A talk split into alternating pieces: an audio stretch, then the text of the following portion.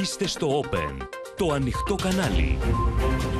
Κυρίες και κύριοι, καλησπέρα σας και χρόνια πολλά. Είμαι η Πόπη Τσαπανίδου. Ελάτε να δούμε μαζί τα νέα της ημέρα στο κεντρικό δελτίο ειδήσεων που αρχίζει τώρα. Είμαστε έτοιμοι το μήνυμα του πιλότου της ομάδας ΖΕΦΣ που πέταξε με F-16 πάνω από τη μεγάλη στρατιωτική παρέλαση στη Θεσσαλονίκη. Όχι Μητσοτάκης στι απειλές και τις διεκδικήσεις της Άγκυρας. Στον ΟΗΕ τα ντοκουμέντα της τουρκικής βαρβαρότητας με τους γυμνούς μετανάστες. Οι κερδισμένοι και οι χαμένοι από τα νέα τιμολόγια ρεύματος και τις επιδοτήσεις. Οι Ρώσοι ρίχνουν εφέδρου στη μάχη της Χερσόνας, λέει το Κίεβο. Σκληρό μπραντεφέρ Biden-Putin. Οριστικά στα χέρια του Elon Musk το Twitter καρατόμησε τους επικεφαλείς. Πρεμιέρα για το εισπνεώμενο εμβόλιο κατά του κορονοϊού στη Σαγκάη. 15χρονος ξυλοκοπήθηκε άγρια από συμμαθητή του και έμεινε παράλυτος.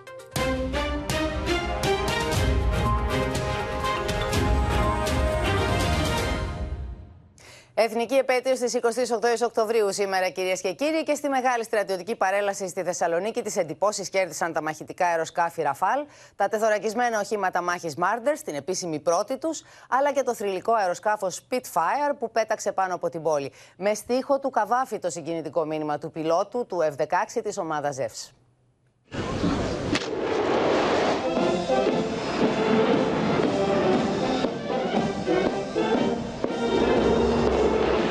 Εκείνους όπου στη ζωή των όρισαν και φυλάτουν θερμοφύλες. Τελέσουμε με περηφάνεια όσα μέτρη τη τους 40 υπερασπίζοντας την πατρίδα μας. Είμαστε και θα παραμείνουμε έτοιμοι να πράξουμε τα ίδια. Ο πιλότος της ομάδας αεροπορικών επιδείξεων, Ζεύς Επισμηναγός Χριστόδουλος Γιακουμής, σκορπίζει ρίγη συγκίνησης. Τιμή σε εκείνου όπου στη ζωή των όρισαν και φυλάτουν θερμοπύλες. Χρόνια πολλά στην Ελλάδα μας και στον ελληνισμό απανταχού της γης. Χρόνια πολλά Θεσσαλονίκη από τον ουρανό της Θεσσαλονίκης ευχήθηκε χρόνια πολλά στους απανταχού Έλληνες μεταφέροντας το αποφασιστικό μήνυμα ότι οι ένοπλες δυνάμεις πάντα θα μείνονται και θα υπερασπίζονται την ελευθερία και την εθνική μας ανεξαρτησία. Η πατρίδα σας ευγνωμονεί. Χρόνια πολλά και καλές προσγειώσεις. Οι ένοπλες δυνάμεις της χώρας μας εξέπεμψαν με ηχηρό τρόπο υπερηφάνεια, σιγουριά, ετοιμότητα και αποτροπή. Οι εύζωνες προεδρικής φρουράς χτυπούν δυνατά τα τσαρούχια τους στη γη για να ακούν οι άγνωστοι νεκροί του έθνους. Πρώτη και εντυπωσιακή εμφάνιση για τα νεοποκτηθέντα γερμανικά τεθωρακισμένα Μάρντερ, αλλά και για τα αμερικανικά Mi 1117 που βρίσκονται στον Εύρο και στα νησιά. Τα υπερσύγχρονα μαχητικά ραφάλι, εχμή του δόρατος της πολεμικής μας αεροπορίας, πέταξαν για πρώτη φορά σε παρέλαση για την επέτειο του όχι και έσκησαν τους ουρανούς. Τα μάτια όλων στράφηκαν ψηλά όταν εμφανίστηκαν τα υπερσύγχρονα μαχητικά αεροσκάφη F-16, όπως και τα Mirage 2000 Παυλα 5 και τα F-4 Phantom. Ελικόπτερα Apache, Chinook και Kiowa Warriors σε τέλειους σχηματισμούς. Το ιστορικό καταδρομικό Spitfire του Δεύτερου Παγκοσμίου Πολέμου που έχει ανακατασκευαστεί πέταξε συνοδευόμενο από F-16. Το εδαφοσίστηκε από τα άρματα μάχης Leopard. Τα βλέμματα τράβηξε και η αντιεροπορική ομπρέλα της χώρας μας με βασικό όπλο της τους πυράβλους Πάτριο.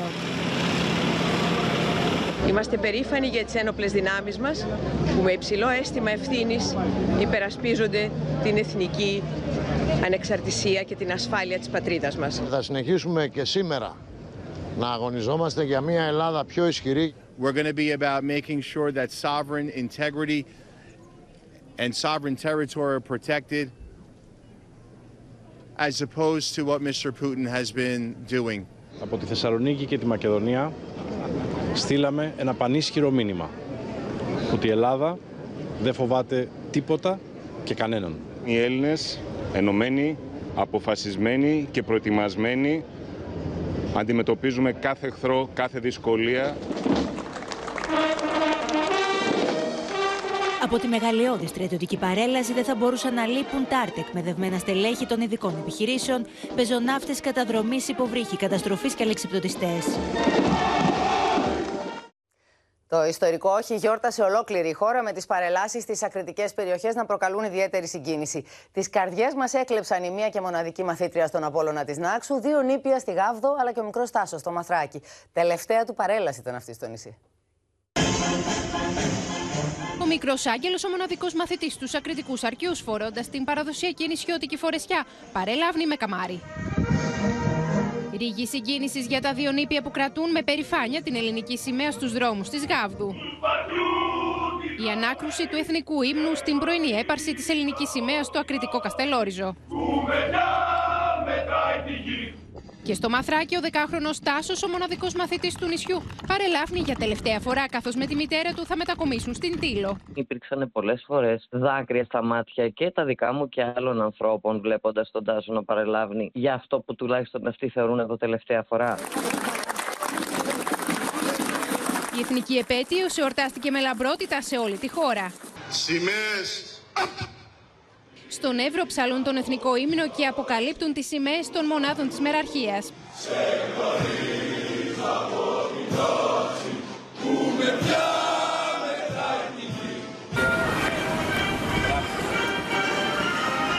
Με υψηλό φρόνημα και εθνική υπερηφάνεια, η μαθήτρια της έκτης Δημοτικού του Απόλλωνα Νάξου υψώνει μόνη και φέτος την ελληνική σημαία.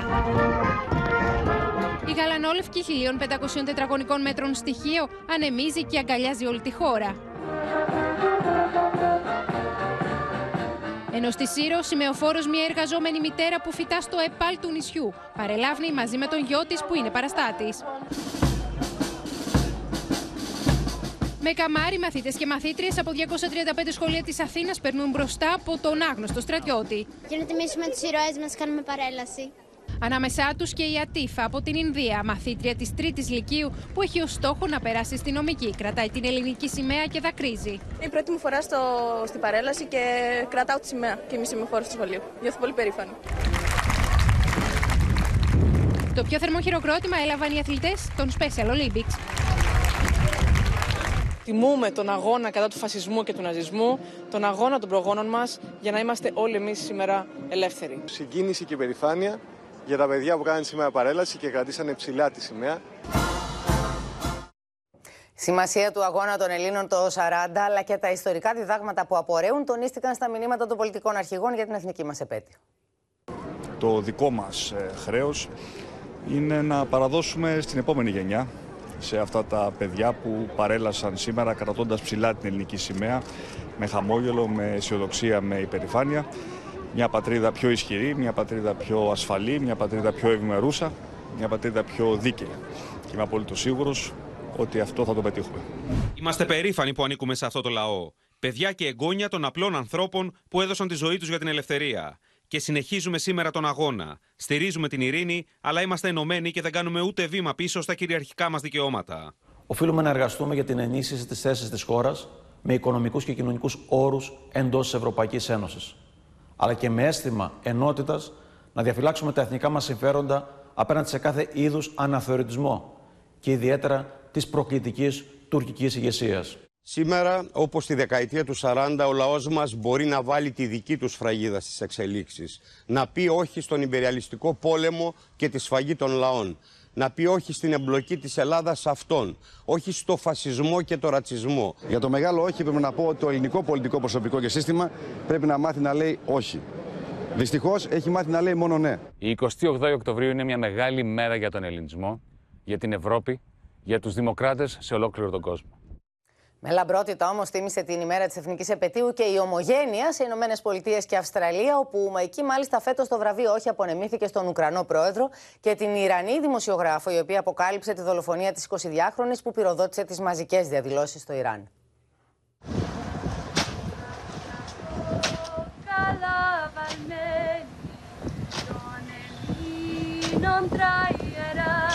Από τις Ηνωμένες Πολιτείες μέχρι την Αυστραλία, η ελληνική ομογένεια γιορτάζει και θυμάται το έπος του 1940.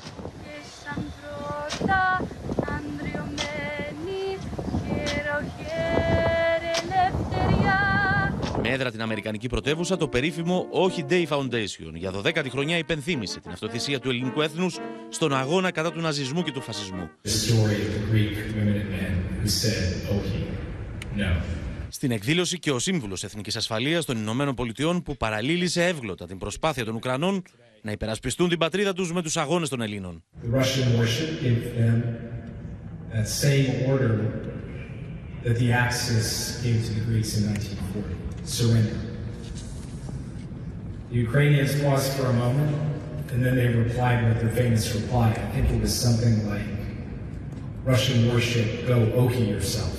Φέτο βραβεύτηκαν ο Ουκρανό πρόεδρο Ζελένσκι και η Ιρανή ακτιβίστρια Μασί Χαλινετζάντ.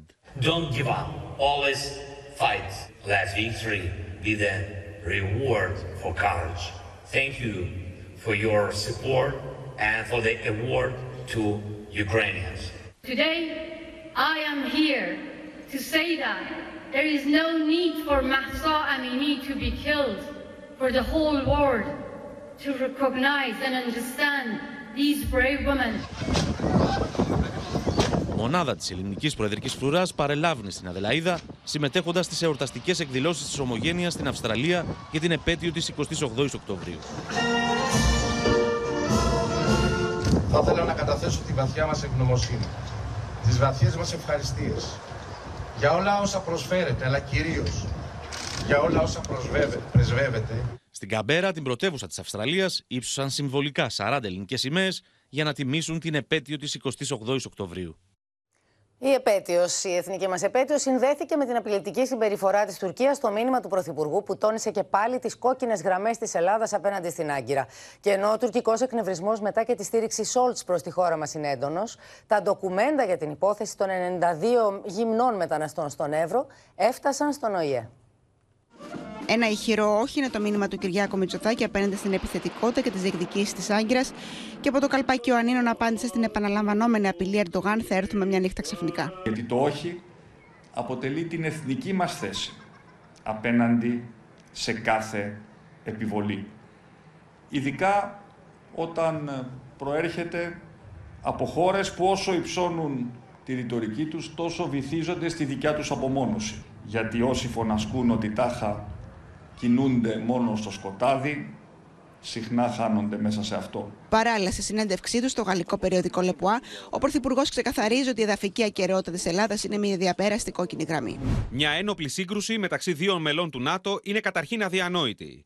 Θα θέλαμε να έχουμε την καλύτερη δυνατή συνεργασία με την Τουρκία.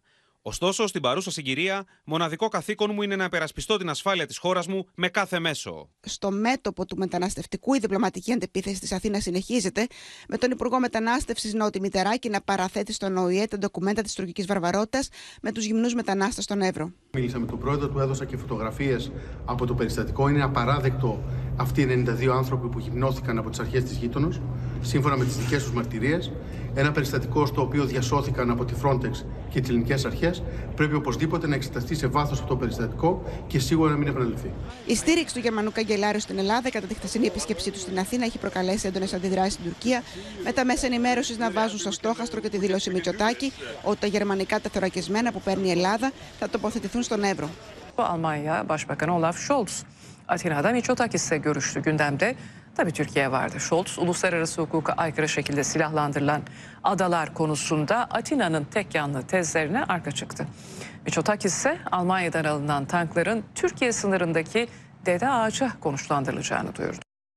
Θα μείνουμε στο θέμα να το συζητήσουμε με τις συναδέλφους. Είναι μαζί μας από την Κωνσταντινούπολη η Μαρία Ζαχαράκη και η Αλεξία Τασούλη επίσης. Ξεκινώντας όμως από την Κωνσταντινούπολη, γιατί μην ξεχνάμε ότι είναι και σε προεκλογική περίοδο ο Ερντογάν. Έδωσε λοιπόν μια ομιλία, έκανε μια ομιλία λίγο νωρίτερα, με ένα βαρύγδουπο τίτλο μάλιστα και είπε και τι δεν είπε. Για πάμε στη Μαρία να τα βάλει στη σειρά. Ναι, Πόπη, καλησπέρα και χρόνια πολλά. Σήμερα λοιπόν ο Τούρκος Πρόεδρος ανακοίνωσε, επέλεξε αυτή την ημέρα, ανακοίνωσε το προεκλογικό του μανιφέστο. Έτσι τουλάχιστον εδώ ονομάστηκε το όραμά του δηλαδή για την Τουρκία τον 21ο αιώνα, αν βέβαια ξαναεκλεγεί του χρόνου. Το οποίο αυτό βάφτισε, όπως είπες και εσύ, με έναν βαρύγδουπο τίτλο αιώνας της Τουρκίας. Γιατί ο αιώνας της Τουρκίας, κατά τον κύριο Ερντογάν τουλάχιστον, ξεκινά εν έτη 2022. Η, ε, και αυτός ο αγώνας λοιπόν, αυτός ο αιώνας, μάλλον, ξεκινάει με μάχη κατά των υπεριαλιστών, όπως και έναν αιώνα πριν, γιατί αυτό προσπάθησε να φέρει συνειρμικά στο νου των ψηφοφόρων ο Τούρκος πρόεδρος και ξεκίνησε με πάρα πολύ μεγαλοπρεπείς δηλώσεις. Θα ήθελα, είπε, να χαιρετήσω τους πρωτοπόρους των αναγεννημένων από τις τάχτες. Στη συνέχεια πέρασε στην επίθεση κατά των υπεριαλιστών και των εργαλείων τους, όπως είπε χαρακτηριστικά, όπου βέβαια οι υπεριαλιστές είναι η Αμερική και πιόνια ή εργαλεία είναι η Ελλάδα. Δεν κατονόμασε κάποια χώρα, αλλά έτσι αλληγορικά ε, αποκαλεί τελευταία και τις Ηνωμένες Πολιτείες και την Ελλάδα. Είχαμε δηλαδή έμεσες αναφορές και στην Αμερική αλλά και στην Ελλάδα. Ανέδειξε όμως εκείνο που έτσι ξεκίνησε τουλάχιστον την ομιλία του, ανέδειξε ως σύμβολο της δικής του επανάστασης και της δικής του σφραγίδας θα λέγαμε απέναντι σε αυτούς τους εμπεριαλιστές που κατηγόρησε πριν, το άνοιγμα της Αγίας Σοφίας ως τζαμί. Ήταν λοιπόν από τα πρώτα επιτεύγματα που ανέφερε στην ομιλία του ο κύριος Ερντογάν για να απευθυνθεί φυσικά σε τι άλλο, στο θρησκευτικό συνέστημα κυρίως και να ξεσηκώσει τον κόσμο που βρισκόταν από κάτω με κάτι που τον αγγίζει. Να το, δούμε Μαρία, είμαστε έτοιμοι για να δούμε το απόσπασμα αυτό από τον Ταγί Περντογάν. Kendisini hangi ideoloji, inanç ve köken kavramıyla ifade ederse etsin. Bu tarihi dönemde hakkın, hakikatin, doğrunun yanında yer alan her bir vatandaşıma şükranlarımı sunuyorum.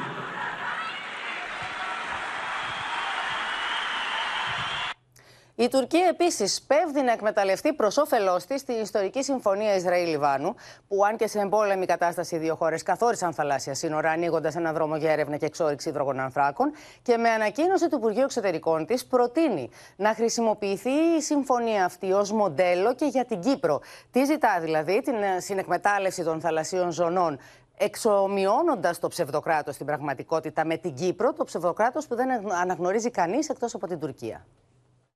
Ορόσημο για την επίλυση των συνοριακών διαφορών αλλά και τις έρευνες για την εκμετάλλευση των πλούσιων κοιτασμάτων αερίου αποτελεί η συμφωνία για τις θαλάσσιες ζώνες που υπέγραψαν χθες οι ηγέτες του Ισραήλ και του Λιβάνου. We are standing here very close to the border between Israel and Lebanon. This ceremony concludes over a decade of negotiation. Η συμφωνία με αμερικανική διαμεσολάβηση επιτρέπει σε διεθνείς εταιρείες να ξεκινήσουν έρευνα για φυσικό αέριο σε μέχρι τώρα διαφιλονικούμενα ύδατα, ενισχύοντας το μέλλον τη εξαγωγές ενέργειας προς την Ευρώπη. Το Ισραήλ ήδη ξεκίνησε έρευνες για φυσικό αέριο στο κοίτασμα Καρή, ενώ ο Λίβανος θα εκμεταλλευτεί το κοίτασμα Κανά.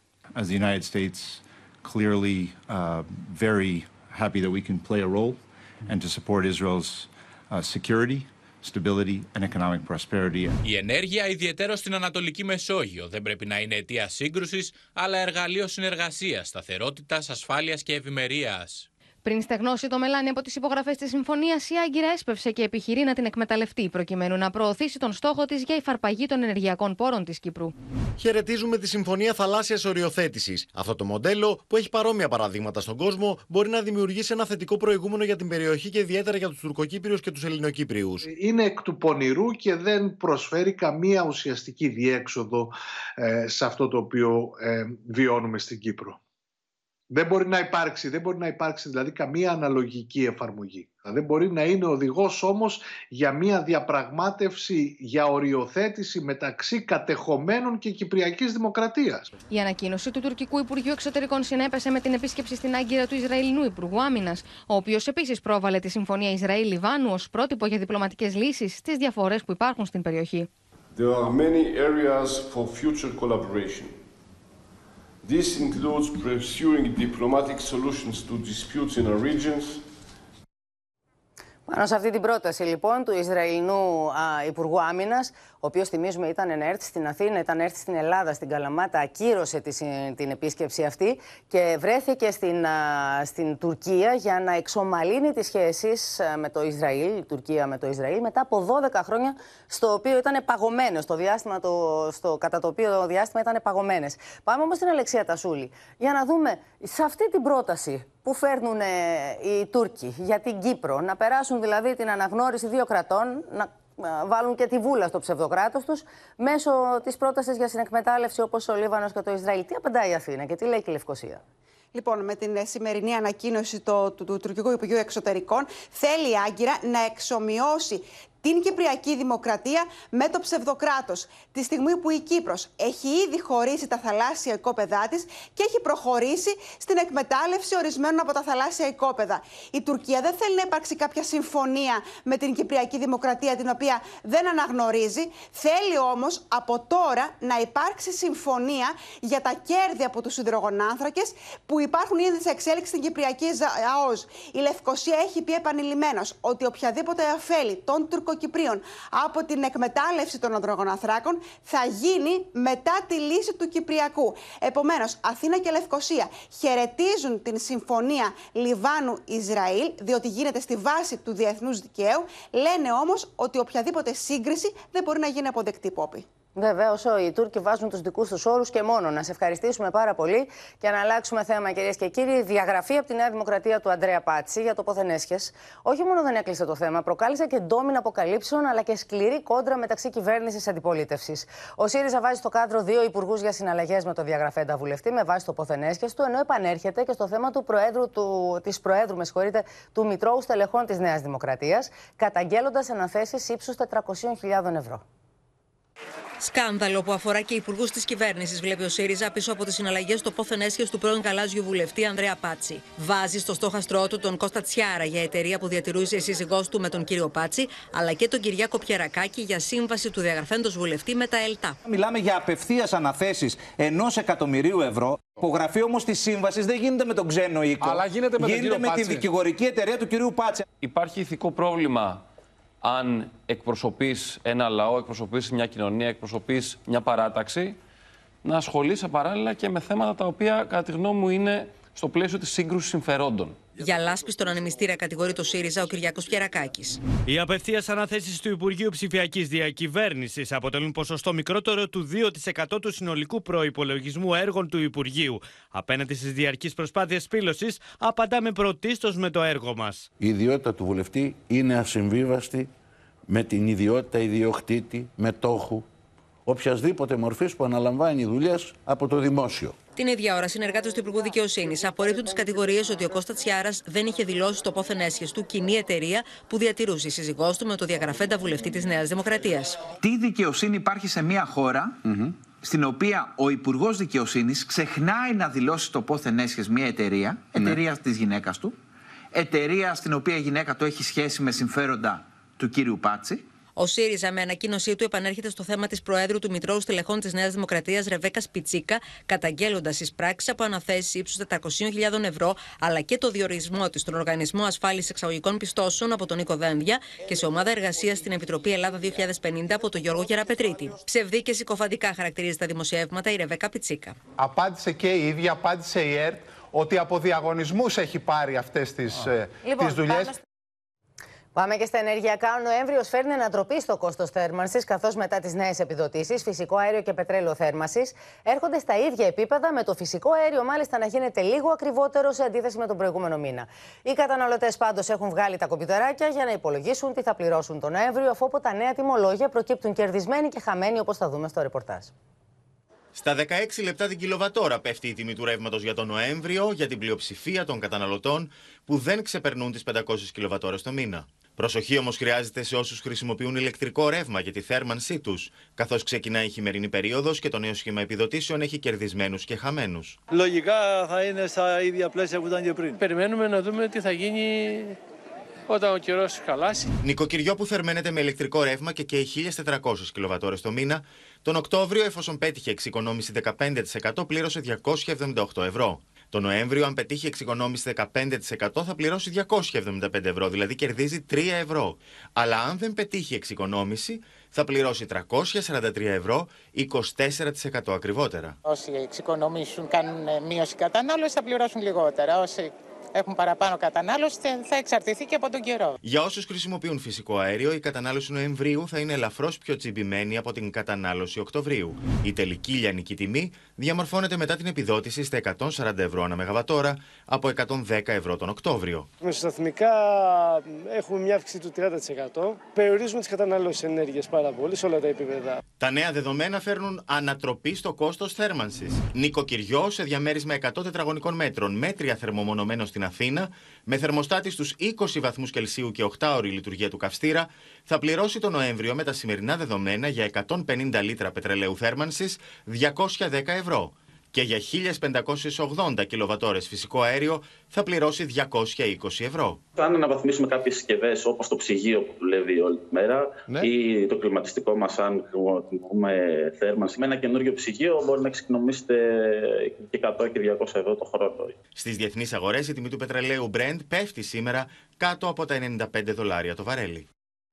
Ελάτε όμως να δούμε τι γίνεται με την τιμή του φυσικού αερίου. Είναι μαζί μας ο Γιάννης Φόσκολο, διότι έχει αρχίσει και τσιμπάει λίγο προς τα πάνω. Λίγο, αλλά δεν ξέρουμε πού θα σταματήσει. Οι διεθνείς αγορές είναι σήμερα ανοιχτές, λοιπόν, Πόπι, και βλέπουμε ότι λίγο τσιμπάει, όπως είπες, η τιμή του φυσικού αερίου. Έχουμε ετοιμάσει και ένα α, γράφημα για να δείξουμε ακριβώς τι εννοούμε στους τηλεθεατές. Από τον Ιούνιο πέφτει, συνε- α, ανέβηκε προς τον Αύγουστο και μετά πέφτει τε- η τιμή του φυσικού αερίου. Σήμερα, λοιπόν, εφρέθηκε στα 111-113 ευρώ η μεγαβατόρα. Λίγο τσιμπάει, όπως λένε οι αναλυτές, είναι επειδή έρχεται ο χειμώνας. Δηλαδή, τις επόμενες δύο εβδομάδες όλοι περιμένουν πως θα πέσουν οι θερμοκρασίες και θα αυξηθεί η ζήτηση. ζήτηση. Όλη την προηγούμενη περίοδο η τιμή Άρα θα έπεφτε. αρχίσουν να βιάζουν και γεμάτες αποθήκες, έτσι, με ο- υγροποιημένο. Έτσι, όλη την περι- προηγούμενη περίοδο ήταν γεμάτες οι αποθήκες, ήταν και ήπιος ο καιρός και γι' αυτό έπεφτε η τιμή. Ναι. Οι αποθήκες όμως γέμισαν και με ρωσικό LNG της Ευρώπης. Πόπη και αυτή την αποκάλυψη κάνει α, νορβηγικό ιδιοσιογραφικό μέσο που ε, ειδικεύεται στο κομμάτι της ενέργειας. Βλέπουμε λοιπόν εδώ ότι η Ευρωπαϊκή Ένωση το πρώτο εννιάμινο του 2022 αύξησε τις εισαγωγές ρωσικού υγροποιημένου φυσικού αερίου, αερίου παρόλο που υπάρχει ο πόλεμος, κατά 21%. Δηλαδή πήρε 15,5 δισεκατομμύρια κυβικά μέτρα σε υγροποιημένο φυσικό αέριο. Δεν παίρνει από τους αγωγούς, κατά κύριο λόγο, μετά και τις τις εκρήξεις στο Nord Stream, αλλά παίρνει Και νωρίτερα υγροποιημένο με τα μέτρα, με τα φυσικό ρούβλια και αέριο. όλα Πού αυτά. καταλήγει αυτό το LNG, το ρωσικό, κατά 1 τρίτο και η παραδόση Οκτωβρίου θα είναι κατά 10% πάνω, βλέπουμε. Πού καταλήγει, κατά 1 τρίτο καταλήγει στη Γαλλία. Η Γαλλία δηλαδή παίρνει πολλές ποσότητες ρωσικού LNG, ε, σχεδόν ένα τέταρτο στην Ισπανία, ενώ ποσότητες παίρνουν και η Ολλανδία και το Βέλγιο. Τώρα, ε, είμαστε εξαρτημένοι από την Αμερική, γιατί παίρνουμε από εκεί περισσότερο υγροποιημένο φυσικό αέριο. Ακριβώς. Βλέπουμε όμως ότι είναι ο νούμερο δύο πάροχος της Ευρώπης σε υγροποιημένο αέριο και η Ρωσία. Ποια απεξάρτηση μιλάμε λοιπόν; Αυξάνουμε πάρα πολύ, βλέπουμε ότι αυξάνουμε πάρα πολύ τις εισαγωγές του υγροποιημένου φυσικού αερίου από τη Ρωσία. Δεν θα δούμε υπάρχει απεξάρτηση, αν αυτό αυτό είναι θα το- συνεχιστεί. το Δεν θέμα. υπάρχει απεξάρτηση, ακριβώς όπως το λέτε. Μάλιστα και γιατί υγροποιημένο, διότι είναι εκτός κυρώσεων, έτσι. Το υγροποιημένο. Δεν εμπίπτει στις κυρώσεις που έχουν επιβληθεί στην α, Ρωσία. Να σε ευχαριστήσουμε πάρα πολύ. Θα μείνουμε στο θέμα το ενεργειακό για να δούμε τι συμφώνησε ο Πρωθυπουργός στη συνάντησή του χθες με τον Γερμανό Καγκελάριο. Διότι θα υπάρξει και μια ενεργειακή σχέση μεταξύ Ελλάδα-Γερμανία. Παντελή Βαλασόπουλε, καλησπέρα. Ακριβώς είναι κάτι που συζητιάται εδώ και πολύ καιρό και μάλιστα η ελληνική πλευρά, το Υπουργείο Ενέργειας, ο κύριος Σκρέκας, έχουν καταθέσει συγκεκριμένα σχέδια στην Γερμανία αλλά και την Αυστρία για μεγάλες εξαγωγές ελληνικού, καθαρού, πράσινου, ε, πράσινης ηλεκτρικής ενέργειας προς τις χώρες αυτές μέσω των Δυτικών Βαλκανίων. Θα υπάρχουν κυρίως, όπως λέει και η ελληνική πλευρά, τρεις κατευθύνσεις, τρεις δρόμοι, ένας από τη Βόρεια Μακεδονία, ένας από την Αλβανία και ένας μέσω της Αδριατικής, οι οποίοι αυτοί οι τρεις δρόμοι θα στέλνουν πράσινη ε, καθαρή ενέργεια προς την Γερμανία και την Αυστρία. Ειδικά, ειδικά η Νότια Γερμανία, η Βαβαρία διψάει όπως λένε για ηλεκτρική ενέργεια από την Ελλάδα. Είχε έρθει και ο Πρωθυπουργός εδώ της Βαβαρίας και είχε συζητήσει αυτό το θέμα. Δεν θα γίνει αμέσως βέβαια, χρειάζονται να γίνουν υποδομές, όμως έχει ξεκινήσει αυτή η ιστορία. Θα γίνουμε ένας από τους μεγαλύτερους κόμβους εξαγωγής ηλεκτρικής, καθαρής επαναλαμβάνω πράσινης ενέργειας Την οποία προς δεν την νομίζω ότι κεντρική μπορούμε να την και- παράξουμε στο σύνολό της μόνοι μας από τις ανανεώσιμες πηγές. Θα την εισάγουμε κιόλας από την Αίγυπτο. Από ό,τι μας είχε πει ο Υπουργός Ενέργειας ο κύριος Κρέκας υπάρχει ε, αυτή τη στιγμή στην Ελλάδα έχουμε ώρες της ημέρας στην οποία έχουμε ε, πλεόνασμα καθαρής ενέργειας κοπή. Μας περισσεύει και για τις εξαγωγές και για τη χώρα. Μάλιστα. Τώρα αν θα εισάγουμε και από την Αίγυπτο δεν το ξέρω. Ο κύριος Υπουργός μας είπε ότι η Ελλάδα έχει πλεόνασμα ενέργειας και όλοι ενδιαφέρονται για αυτή την ενέργεια από την Ελλάδα. Δεν έχει αποσαφινιστεί δηλαδή πλήρως από πού θα, θα στέλνεται αυτή η ενέργεια στη Γερμανία. Μένει να, να το δούμε. Ναι. Θα δούμε πώς θα γίνει αυτό. Να σε ευχαριστήσουμε πάρα πολύ. Και να πάμε τώρα στην, στο πεδίο των μαχών στην Ουκρανία, γιατί εκεί στη Χερσόνα οι Ουκρανοί συνεχίζουν να κερδίζουν εδάφη και η Μόσχα ενισχύει τις δυνάμεις της. Μάλιστα, ο ηγέτης των Τσετσένων παραδέχεται και απώλειες. Κάτι που σημαίνει ότι ο πόλεμος θα συνεχιστεί, θα κλιμακωθεί και δεν πρόκειται να τελειώσουμε γρήγορα με αυτό για να λυθούν και όποια ενεργειακά προβλήματα έχουν δημιουργηθεί σε όλη την, την Ευρώπη. Ο Βλαντίμιρ Πούτιν, απ' την άλλη, ισχυρίστηκε ότι εξαπέλυσε, και εξαπέλυσε επίθεση κατά της Δύσης, κατηγορώντας την για κινήσεις κλιμάκωσης, λέγοντας μάλιστα πως ο ίδιος ποτέ δεν απειλήσε να χρησιμοποιήσει πυρηνικά όπλα. Με τον Biden όμως, με τις δηλώσεις τους να δείχνει ξεκάθαρο ότι δεν, πείθεται. δεν πείθεται. Ο Ουκρανικός στρατός σφίγγει τον κλειό γύρω από την πόλη της Χερσόνας. Ο ηγέτης των Τσετσένων Ραμζάν Καντήροφ παραδέχεται πως το τελευταίο 24ωρο σκοτώθηκαν 23 στρατιώτες του και τραυματίστηκαν άλλοι 58 σε μάχες στην περιφέρεια που έχει προσαρτήσει η Ρωσία. The Russians are only a couple of kilometers in that direction and obviously there's a lot of shelling that goes on here almost all the time. Το Ρωσικό Πεντάγωνο στέλνει ξανά ενισχύσεις με εφέδρους στην περιοχή και ο διορισμένος κυβερνήτης από τη Μόσχα λέει ότι ολοκληρώθηκε η απομάκρυνση των αμάχων από την εμπόλεμη ζώνη. Στο Κίεβο, ο Βολοντίμιρ Ζελένσκι εμφανίστηκε δίπλα στα συντρίμια ενό Ιρανικού ντρόουν, ένα από τα 300 που καταρρίφθηκαν σύμφωνα με την Ουκρανική αεράμινα. Ρωσία здійснила 4,5 тисячі ракетних ударів і понад 8 тисяч авіанальотів. Але ми боремось. Στη Μόσχα, ο Βλαντίμιρ Πούτιν κατηγόρησε τη Δύση πω επιδιώκει ένα επικίνδυνο και βρώμικο παιχνίδι και απέρριψε τι κατηγορίε ότι η Ρωσία σχεδιάζει πυρηνικό χτύπημα στην Ουκρανία. Нам не нужно этого делать. У нас смысла нет никакого. Ни политического, ни, ни военного. Значит, нет, это же делают. If he has no intention, why does he keep talking about it? Why does he talk about the, the, uh, the ability to use a tactical nuclear weapon? He's been very dangerous in how he's approached this. Μάλιστα, ο Πούτιν χαρακτήρισε ανισόρροπη την τέο πρωθυπουργό τη Βρετανία Λίστρα και την κατηγόρησε πω εκείνη είχε απειλήσει ανοιχτά με χρήση πυρηνικών όπλων. Ляпнула там девушка как немножко не в себе. Ну, ну как можно такие вещи говорить публично.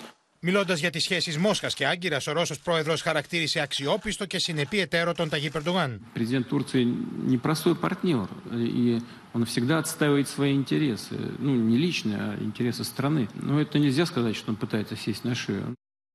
Λοιπόν, να συνδεθούμε τώρα με το Θανάση Ευγερινό στη Μόσχα, να καλησπερίσουμε και την Αδαμαντία Λιόλιου, ξεκινώντας με σένα, Θανάση, γιατί δείχνει το πράγμα να κλιμακώνεται και μάλιστα στη Χερσόνα αναμένουμε και τη, τη μεγάλη μάχη των επόμενων ημερών. Βλέπουμε ότι οι κυρώσεις, σύμφωνα τουλάχιστον με αυτά που λένε οι Ουκρανοί, συγκεντρώνουν δυνάμεις.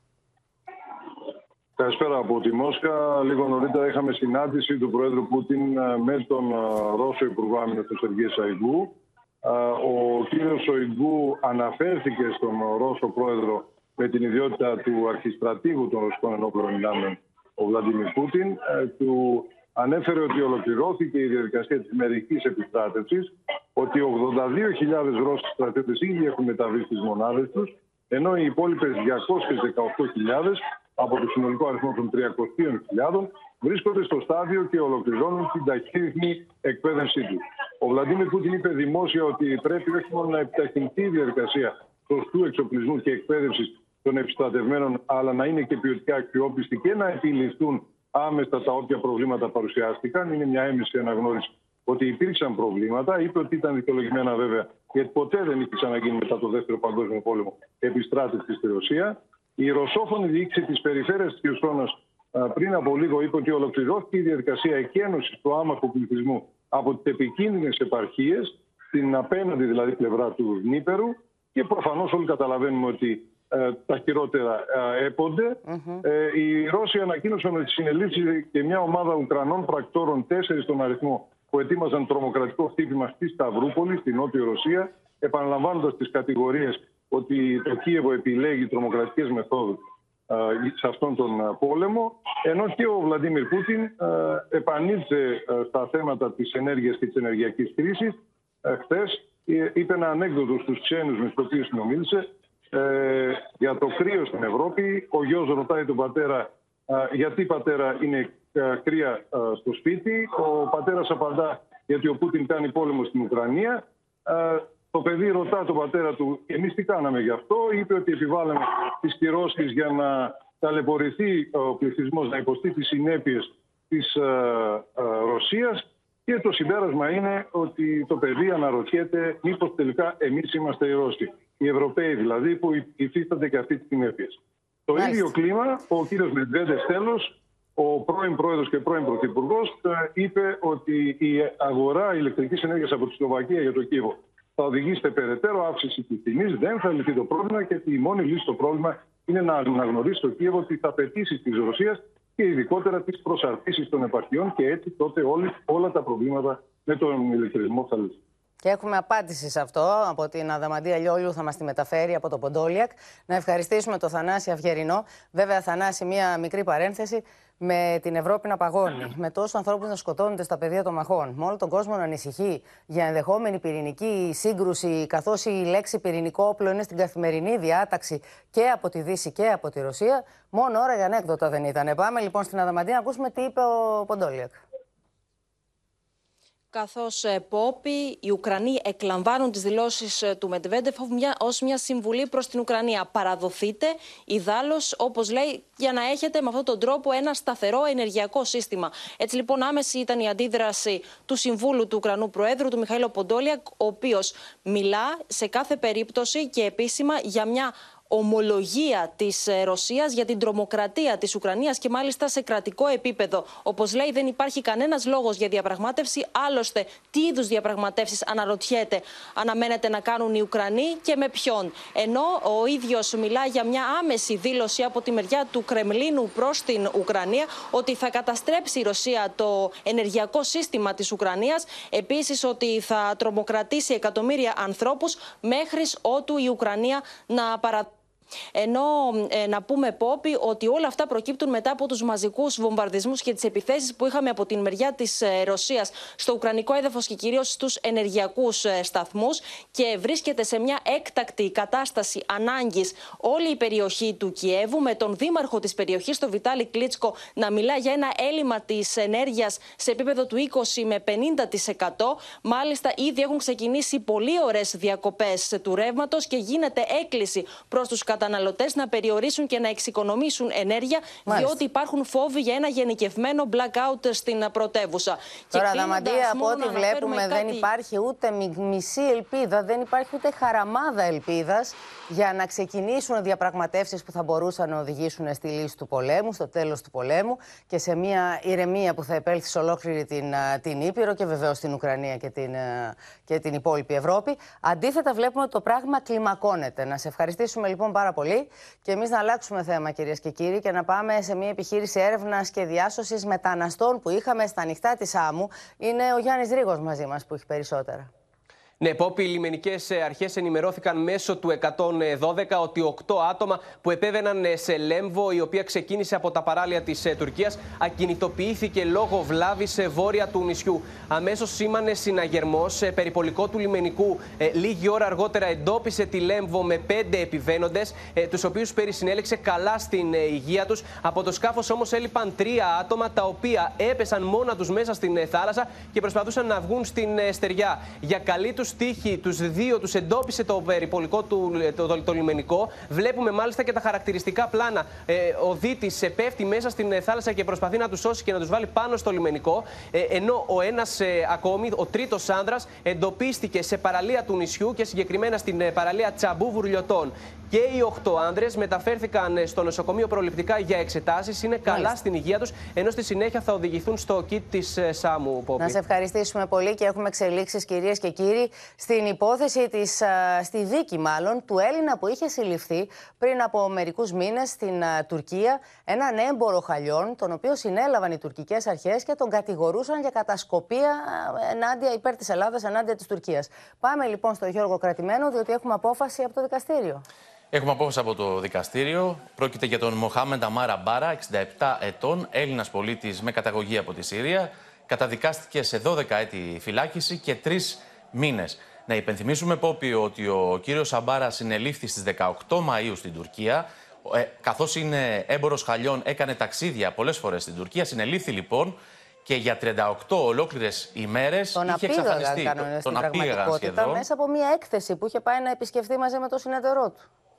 Έτσι ακριβώς, για 38 ολόκληρες ημέρες η οικογένειά του δεν γνώριζε που βρίσκεται. Πέρασαν πάνω από ένας μήνας για να ανακοινώσουν τη σύλληψή του με την κατηγορία της πολιτικής και στρατιωτικής κατασκοπίας. Θα πρέπει να σου πω, Πόπι, ότι ο ίδιος αρνείται τις κατηγορίες. Οι δικηγόροι του τονίζουν ότι δεν υπάρχει καμία απόδειξη που να επιβεβαιώνει αυτές τις κατηγορίες, ενώ όπως λένε θα ασκήσουν όλα τα ένδικα μέσα, θα ασκήσουν έφεση προκειμένου να αθωωωθεί και να απελευθερωθεί. Μάλιστα, να σε ευχαριστήσουμε πάρα πολύ.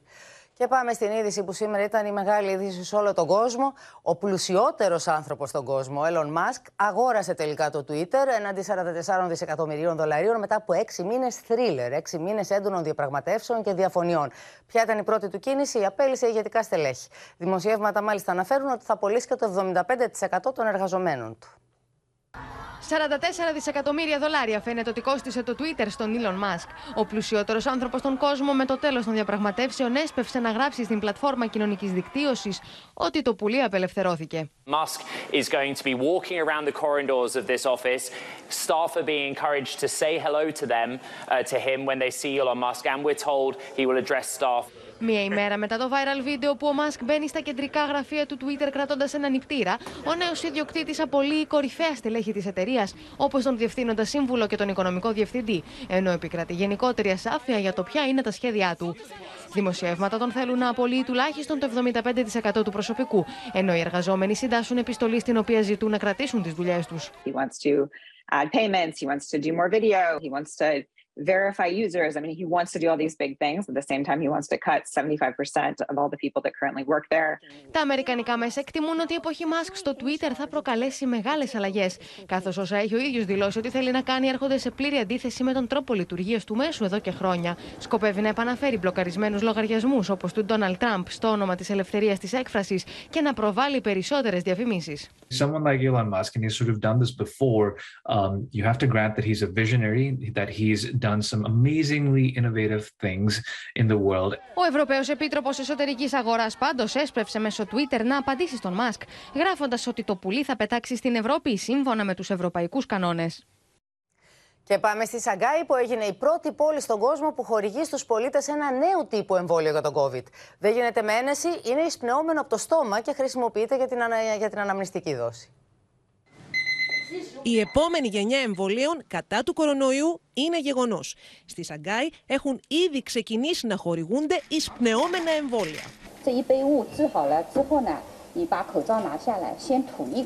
Mm.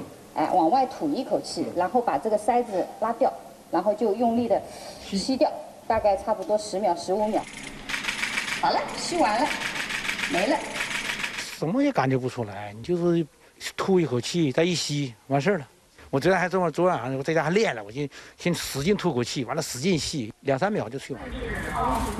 Το πρωτοποριακό αυτό εμβόλιο, που όπω λένε οι Κινέζοι επιστήμονε, μπορεί να διεγείρει την κυταρική ανοσία χωρί ενδομική ένεση, είναι τη κινέζικη εταιρεία CanZino Biologics και εγκρίθηκε το Σεπτέμβριο για χορήγηση αναμνηστικών δόσεων. 它它就像你在在吸一杯奶茶一样，而且吸进去味道有点甜的，所以说这个能够阻断或者是降低一些传播，是吧？Την ίδια στιγμή επιστρέφουν τα οδοφράγματα και τα κέντρα καραντίνα στη Γουχάν. Καθώς η πόλη στην οποία πρώτο εμφανίστηκε ο κορονοϊός έχει μπει σε μερικό lockdown μέχρι τις 30 Οκτωβρίου. Wuhan officials have ordered more than 800,000 people in one district to stay home until Sunday. And that's after the city reported up to 25 daily infections this week. Μένουμε σε ειδήσεις από τον κόσμο για να πάμε στην πολύ νεκρή επίθεση σε τέμενο στο Ιράν. Να ακούσουμε τι λένε αυτόπτες μάρτυρες και στη συνέχεια στο Μιλάνο, όπου 46χρονο εισέβαλε σε σούπερ μάρκετ, σκότωσε τον ταμείο και τραυμάτισε πέντε άτομα. Πανικός επικράτησε σε σούπερ μάρκετ στο Μιλάνο της Ιταλίας όταν ένας 46χρονο άντρας με ψυχολογικά προβλήματα επιτέθηκε σε έξι θαμώνες. Ένας 30χρονο, ο οποίος ήταν ο ταμείας στο σούπερ μάρκετ, έχασε τη ζωή του από τα πολλαπλά χτυπήματα που δέχτηκε. Τουλάχιστον πέντε άνθρωποι τραυματίστηκαν σοβαρά. Μεταξύ των τραυματιών είναι και ο Ισπανός ποδοσφαιριστής της Μόντζα Παύλο Μαρή. Σύμφωνα με αυτόπτες μάρτυρες, ο δράστης πήρε ένα μαχαίρι από το ράφι του σούπερ μάρκετ και στη συνέχεια τραυμάτισε τους πελάτες χωρίς να έχει κάποιο προηγούμενο μαζί τους. Ένοπλο εισβάλλει σε σιητικό τέμενο τη πόλη Σειρά στο νότιο Ιράν και σπέρνει το θάνατο. Πιστοί που ετοιμάζονται να προσευχηθούν τρέχουν άρον-άρον για να σωθούν. Οι εικόνε σοκάρουν και οι μαρτυρίε συγκλονίζουν. وارد خود داخل زری میشه داخل حرم حضرت احمد ابن موسی و تعدادی از زائرین و 15 άνθρωποι σκοτώνονται, ενώ άλλοι 27 τραυματίζονται. سمت چپ درب ورودی حرم یه اتاقک هست رفتم داخل این اتاقک پناه گرفتم Την ίδια ώρα, οι διαδηλώσει συνεχίζονται στο Ιράν 40 ημέρε μετά το θάνατο τη Μαχσά Αμινή. Οι ταραχέ εξαπλώνονται από τη μία πόλη στην άλλη. Και πίσω στα δικά μας για ένα διανόητο περιστατικό ενδοσχολική βίας από την Άρτα, ένας 15χρονο μαθητής μέσα στο προάβλιο του σχολείου, όπου όπως λένε δεν υπήρχε κανένας εκπαιδευτικός, ξυλοκόπησε συμμαθητή του τόσο που το αγόρι έμεινε παράλυτο. Οι γονείς του παιδιού τονίζουν ότι υπήρξαν σοβαρές παραλήψεις ακόμη και μετά τον τραυματισμό και ζητούν απαντήσεις. Δηλαδή μου χτυπήσει πάρα πολύ. Στο κεφάλι χτυπήσανε. Με δάκρυα στα μάτια, ο πατέρας Λάμπρος περιγράφει το γολγοθά που ανεβαίνει ο 15χρονο γιος του και η οικογένειά του από την ημέρα που το παιδί έπεσε θύμα άγριου ξυλοδαρμού από συμμαθητή του στο προάβλιο του σχολείου. Το παιδί μέσα στα ασθενοφόρο ούρλιαζε από τον πόνο. Έκλαιγε. Το μόνο που έλεγε δεν θέλει να ζήσει. Γιατί ποτέ δεν θα είναι όπως πριν. Το περιστατικό συνέβη το Πάσχα του 2021 και σύμφωνα με τα όσα καταγγέλει η μητέρα, ο γιος της δέχθηκε αρχικά χτύπημα με μπάλα στο κεφάλι και στη συνέχεια συμμαθητής του άρχισε να το χτυπά στα σιδερένια κάγκελα του σχολείου. Η κόρη μου είδε από το σημείο που τον έπιασε από το λαιμό κεφαλοκλείδωμα και τον χτύπησε και η κόρη μου το περιέγραψε. Η μαμά ο Βαγγέλης είχε κοκκινήσει, δεν μπορούσε να πάρει ανάσα. Από τον ξυλοδαρμό που δέχτηκε ο 15χρονο, όπως λέει η οικογένειά του, υπέστη ισχυμικό επεισόδιο, ενώ την επόμενη μέρα ξύπνησε με φρικτούς πόνους και η αριστερή πλευρά του σώματός του να έχει παραλύσει. Από το βράδυ άρχισε να νιώθει το πόδι το ότι μου διάζει και αρχίζει να παραλύει, να μην έχει την αίσθηση. Το παιδί όλους αυτούς τους μήνες παλεύει για να επανέλθει σε μια φυσιολογική ζωή, ενώ οι γονείς καταγγέλνουν του εκπαιδευτικούς σχολείου ότι δεν ενήργησαν όπως θα έπρεπε από την αρχή του περιστατικού. Εμείς κατηγορούμε ότι ήταν απόν ήταν απόν. Και πώς βγαίνουν και έχουν λόγο και λένε πώς είναι τα περιστατικά. Ήταν κανείς εκεί να πει πώς ήταν τα περιστατικά, να μας πει ήμουν εγώ και είδα αυτό και αυτό και αυτό. Η Διευθύντρια Δευτεροβάθμιας Εκπαίδευσης διεξήγαγε ΕΔΕ και αυτή τη στιγμή εξετάζεται η υπόθεση από το Πειθαρχικό Συμβούλιο. Δεν έχει τελεσφορήσει. Ο ανήλικος δράστης μετά το περιστατικό μεταφέρθηκε σε άλλο σχολείο. Η βία στα σχολεία πάντως δείχνει να, να έχει κάνει την εμφάνισή της και να έχει βγάλει και ρίζες. Είναι συνεχώς, είναι πολλές οι ειδήσεις που έρχονται το τελευταίο διάστημα για σοβαρά περιστατικά που συμβαίνουν μέσα στο σχολείο, μέσα στα προάβλια. Τα επαγγελματικά λύκεια είναι και η κορυφή του παγόβουνου, μάλλον όπως όλα δείχνουν. Θα είναι ένα θέμα, θα έπρεπε να είναι ένα θέμα που θα πρέπει να απασχολήσει σοβαρά και το Υπουργείο Παιδείας. Πάμε τώρα σε ένα άλλο θέμα που αναστατώνει όλους μας. Η αστυνομία σαρώνει το υλικό από τις κάμερες ασφαλείας στο παλιό Φάληρο για να εντοπίσει τον άντρα που βίασε την 34χρονη κοπέλα που περίμενε στη στάση στο λεωφορείο. Η Μίνα Καραμίτρου είναι στη σύνδεσή μας. Μίνα, έχουμε πληροφορίες αν τον έχουν εντοπίσει, αν έχουν βρει ποιος είναι; Είναι μια υπόθεση υπόπη που πραγματικά έχει ανησυχήσει, έχει προκαλέσει φόβο σε πάρα πολλές γυναίκες στην περιοχή και είναι απόλυτα λογικό και η αστυνομία ερευνά τη συγκεκριμένη υπόθεση κατά προτεραιότητα. Οι αρχές λοιπόν ασφαλείας έχουν στα χέρια τους αυτή τη στιγμή στοιχεία τα οποία τους οδηγούν στην ταυτότητα ε, του δράστη και δεν είναι μόνο πόπι το χαρακτηριστικό ε, τατουάζ δύο βραχιόλια σε μορφή τατουάζ που έχει στο γκαρπό του. Ε, ένα στοιχείο το οποίο έχει περιγράψει και η κοπέλα στην οποία επιτέθηκε και τη βίασε, αλλά και η κοπέλα η πρώτη στην οποία αποπειράθηκε να την βιάσει και γλίτωσε την τελευταία ε, στιγμή. Έχει στη διάθεσή της υλικό από κάμερες ασφαλείας που έχει καταγραφεί ε, το πρόσωπο ε, του δράστη, καθώς επίσης και τις δύο μαρτυρίες των γυναικών, οι οποίες μάλιστα θέλω να σας πω ότι είναι με πάρα πολύ μεγάλη λεπτομέρεια. Οι αστυνομικοί λοιπόν γνωρίζουν με ποιον έχουν να κάνουν, με ποιον νεαρό δράστη έχουν να κάνουν. Το θέμα είναι όμως ότι φαίνεται ότι ο ίδιος κρύβεται, γιατί το θέμα αυτή τη στιγμή είναι πολύ ψηλά στην επικαιρότητα. Όμως παρόλα αυτά, με αξιωματικούς που έχουμε μιλήσει, μας δηλώνουν αισιόδοξοι ότι σε λίγο καιρό θα είναι στα χέρια της αστυνομίας. Μακάρι. Να σε ευχαριστήσουμε πολύ, Μίνα. Και να αλλάξουμε θέμα και κλίμα. Καρφίτσα δεν πέφτει, κυρίες και κύριοι, στους δημοφιλείς προορισμούς, καθώς ακόμη και την τελευταία στιγμή, σήμερα το πρωί, οι εκδρομή του τριημέρου σχημάτιζαν ουρές στα διόδια των εθνικών οδών. Υπολογίζεται ότι έφυγαν περίπου 100.000 οχήματα και η πληρότητα στα ξενοδοχεία αγγίζει το 100%. Ωστόσο, τα χαμόγελα ικανοποίησης είναι προσωρινά, αφού οι επιχειρηματίες τουρισμού βλέπουν να έρχεται ένας πολύ δύσκολος χειμώνας λόγω της ενεργειακής κρίσης. Είναι όλα κλεισμένα από το Σεπτέμβριο. Δυστυχώς δεν υπάρχει κάτι. Κόκκινο χτυπούν οι αφήξεις εκδρομέων σε δημοφιλείς προορισμούς στο τρίμερο της 28η Οκτωβρίου, με τα δωμάτια σε ξενοδοχεία και τουριστικά καταλήμματα να είναι όλα κατηλημένα. Το τρίμερο και άλλα τόσα δωμάτια να υπήρχαν, θα, είχαν, θα υπήρχε ζήτηση και θα είχαν καλυφθεί. Εικόνα μαζικής εξόδου υπήρξε από νωρίς το πρωί στα διόδια της Ελευσίνας. Γενικά οι κρατήσεις έχουν ξεκινήσει από αρκετά νωρίς. Ε, βέβαια, ο κόσμος μπορεί να βρει κάτι τελευταία στιγμή από κάποια ακύρωση ή από κάποια αλλαγή στο πρόγραμμα. Ζαγοροχώρια, Πύλη, Ορεινή, Ναυπακτία, Ράχοβα, Καλαμάτα και Μάνη είναι από τους προορισμούς που πρωταγωνιστούν το τριήμερο. Όχι μόνο στο Δήμο μας, αλλά από ό,τι πληροφορήθηκα και στους διπλανούς όμορους Δήμους Ζαγορίου και Κόνιτσας, ε, δεν έβρισκε δωμάτιο. Εδώ και δύο, ενάμιση με δύο μήνες υπάρχει πληρότητα για τετραήμερο.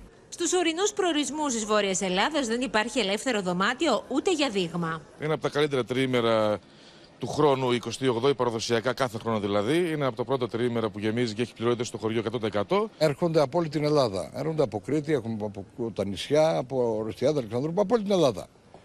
Και μένουν και αρκετές μέρες. Τα φουσκωμένα τιμολόγια ενέργειας ανάγκασαν τους ξενοδόχους να ανεβάσουν τις τιμές τους. Πέρσι ήταν γύρω στα 120 ευρώ, φέτος είναι γύρω στα 140. Και αυτό, ναι, ανέβηκε λόγω της ενέργειας. Παρά τα αισιόδοξα μηνύματα για τις πληρότητες στα καταλήμματα εν ώψη του τριημέρου της 28η, πολλοί επιχειρηματίες εδώ στον Παλαιό Άγιο Αθανάσιο προσανατολίζονται στο να λειτουργήσουν συγκεκριμένες ημέρες του χρόνου λόγω του αυξημένου κόστους λειτουργίας. Ένα από τα μέτρα στήριξης που ζητούν είναι η μείωση του ειδικού φόρου κατανάλωσης στα καύσιμα. Κυρίες και κύριοι, εδώ ολοκληρώθηκε το κεντρικό δελτίο ειδήσεων. Μείνετε στο Open. Αμέσως μετά παρακολουθήστε την οικογενειακή σειρά Η δική μας οικογένεια με τον Μάριο Θανασίου και την Ελένη Βαΐτσου. Στις 9 μην χάσετε την ελληνική ταινία Αυτοί που μίλησαν με το θάνατο. Εμείς σας ευχαριστούμε που και σήμερα ήσασταν εδώ κοντά μας και εμπιστευτήκατε εμάς για την ενημέρωσή σας. Ευχόμαστε πολύ καλό βράδυ και καλό τριήμερο στο σύνολο. Καλό Σαββατοκύριακο να έχετε. Και βεβαίως θα τα ξαναπούμε τη Δευτέρα και το καλό θα νικήσει. Γεια σας.